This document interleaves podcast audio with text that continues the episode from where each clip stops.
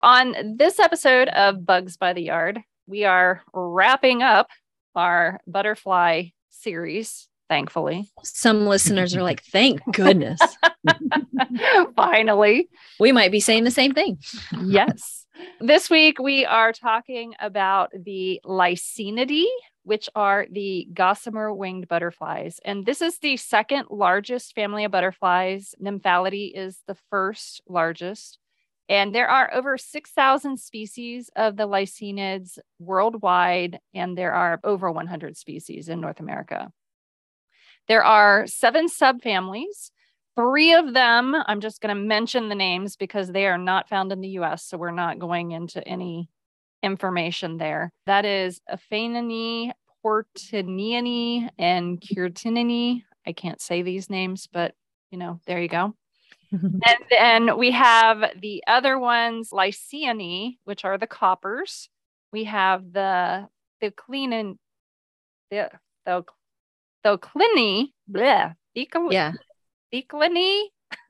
know how to say that one. I know it's a hard one. Which are the hair streaks. And then the Lycaenini, which are the harvesters. And then the blues, which are Polyomatini. Something like that.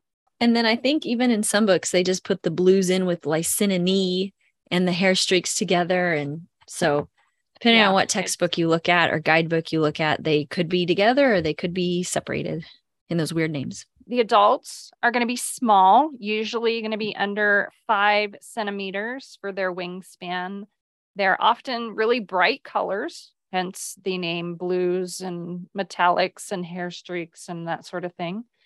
And they will often have metallic colors on their body. So they actually have 2 types of scales on their wings. So when you're talking about colors, the metallic colors like blues and greens and purples and orange, those are from specialized scales that kind of give them that iridescence.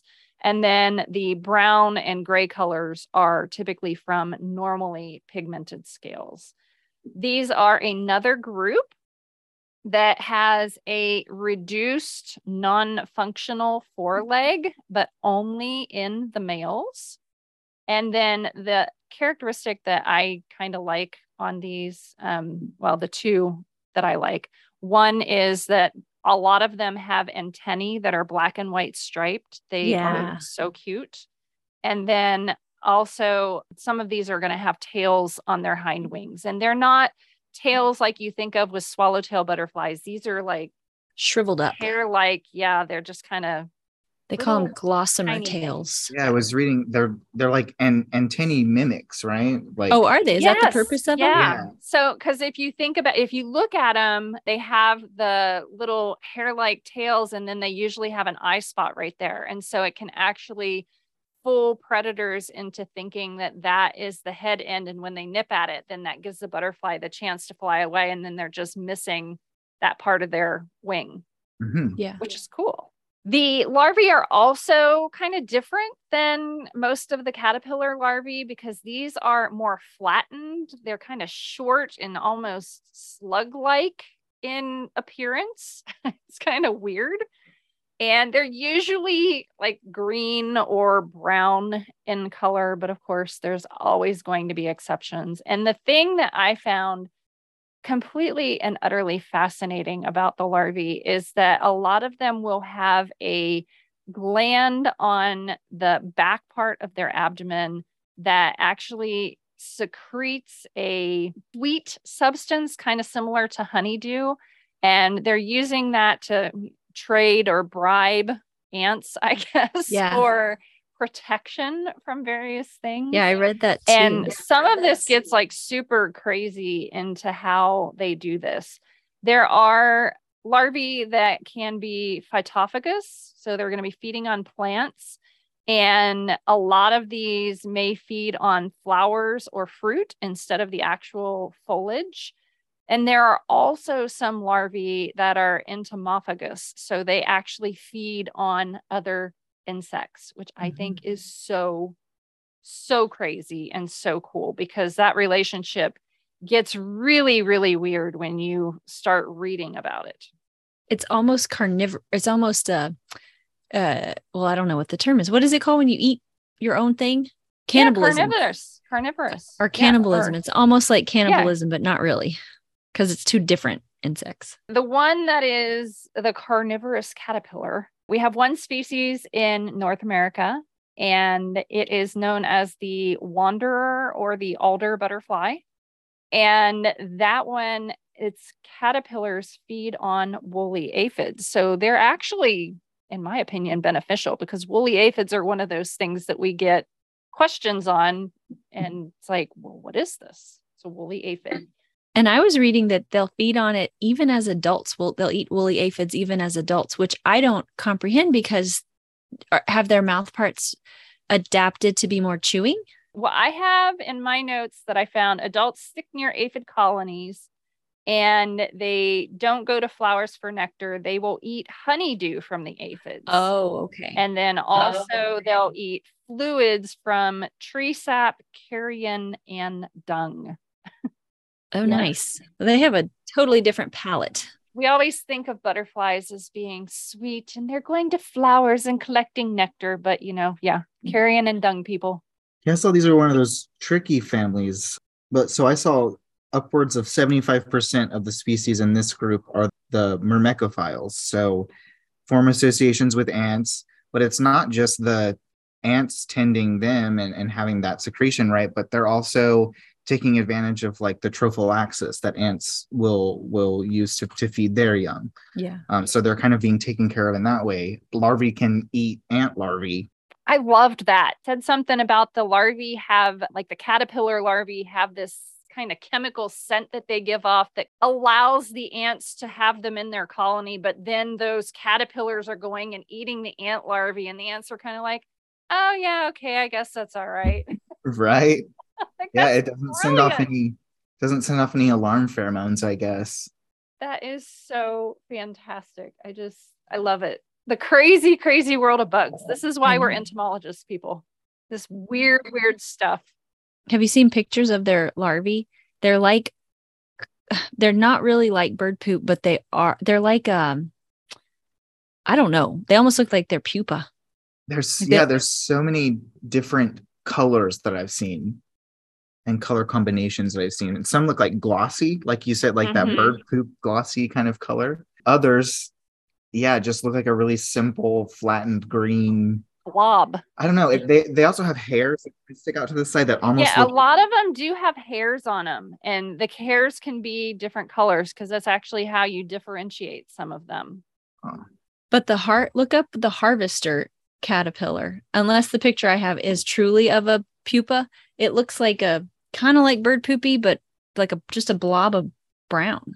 I think the only species of harvester we have in Texas is the Feniseca tarquinius. Yeah, that's what I have.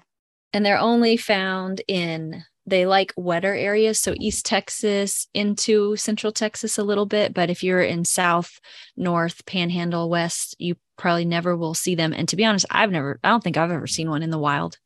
Yeah, I looked that up on iNaturalist, and it only has 4 observations for Texas. Really? So I'm like, I imagine they're probably in wooded areas. I think I was reading that they like that woolly aphids are their food, but they like woolly aphids on alders. So alders are a type of tree. So maybe they're only in those areas where the alders are growing. One that we have here in Texas, the adult is going to be bright orange, and it has kind of a brownish black border and spots on the upper side of the wing. And then the underside of the wing is going to be kind of a pale orangey brown color that has dark brown spots with whitish rings on them. And then the caterpillars it can be green to pink to brown to olive with white hairs. I mean, it's kind of all over the place on the caterpillar for that one. Let's talk about the blues. Oh, yeah. Those are going to be 32 species in North America, and they get their name from the blue of the upper wings on many of the males. Females are going to be more brownish and have wider, darker borders on the wings. And typically you will identify the species from the pattern of spots on the underside of the wing. So if you don't see the underside of the wing, they're all going to look very similar. They kind of have fluttery flight. And then the males will often do puddling. So they'll gather at mud puddles or wet sand to get moisture, salts, and amino acids. The one that I found was pretty much statewide is the Reakirt's blue. Yeah. That one is about 3/4 of an inch to 1 1/8 inches. And the upper wing on the male is going to be lilac bluish color. And the females is more of a brown color with more of the blue at the wing base, so towards the body. The underside of the wing is going to have a black spots on the forewing that are rimmed in white. And then the front wing is also, in that one, it's going to be more square than kind of a rounded. So it's more flat at the tip. But these are typically found in weedy fields, along roadsides. They typically fly close to the ground. Mm-hmm. And the thing that I found really cool is there is not a whole lot that you can find out about the larvae. Yeah. It's like people can't find them. They know what host plants they are supposed to be on. They should be on things like acacias, mesquites, clovers, which you think we would have a ton of them everywhere. But you know, people go out and look for them and they just can't find them. We must just have so many legumes. And I maybe haven't wrapped my brain around all the different species of legumes that they're just so diluted on those plants that you don't see them in mass numbers.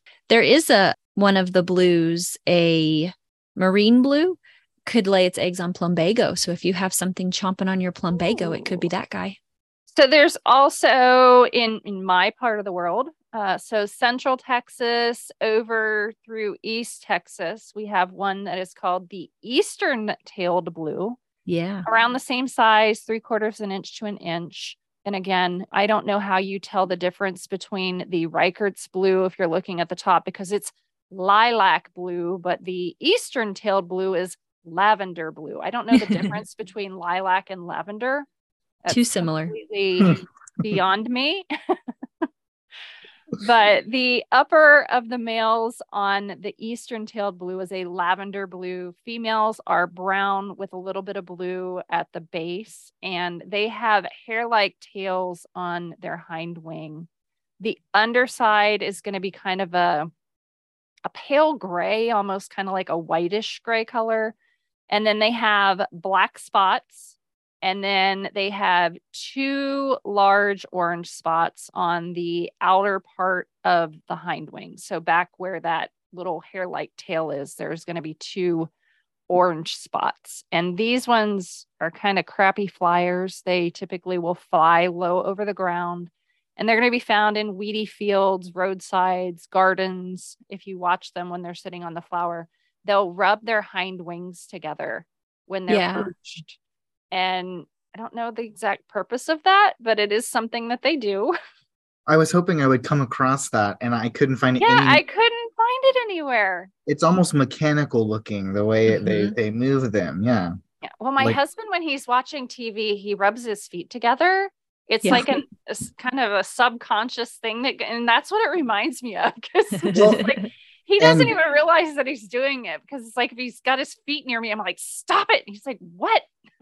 Maybe too, going back to those antennae-like tail extensions or wing extensions, it's maybe just drawing attention to the hind. Yeah, hey, look at this end. Yeah, that's a good side that they don't. A very good hypothesis. It is. Larvae of the Eastern-tailed blue, green with a dark stripe going down the back, fainter stripes on the sides, and they will typically be on clover, vetch, lupines, and again, more legumes.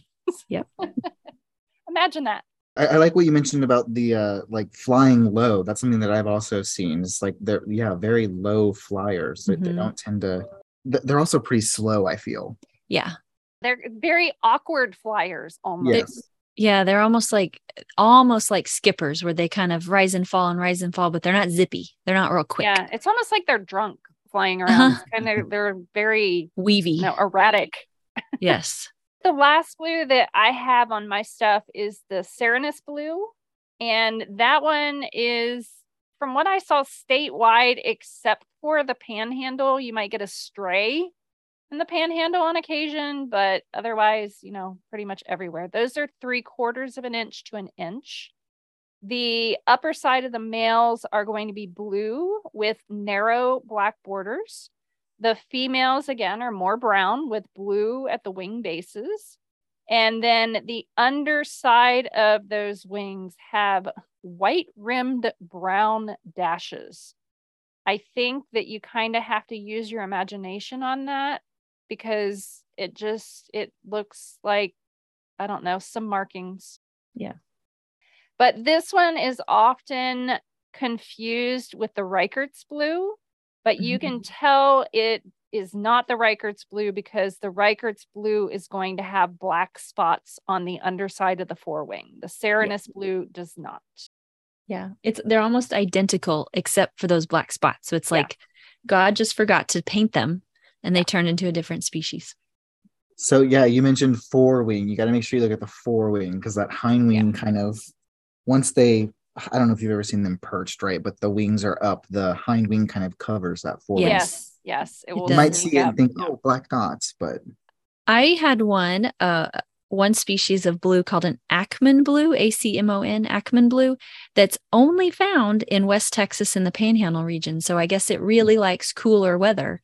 So we wouldn't see it in other places. I always just think it's funny when things are only found in the Panhandle or far, like Big Bend area, because it just, I don't know, you just don't think that's as diverse. Yeah.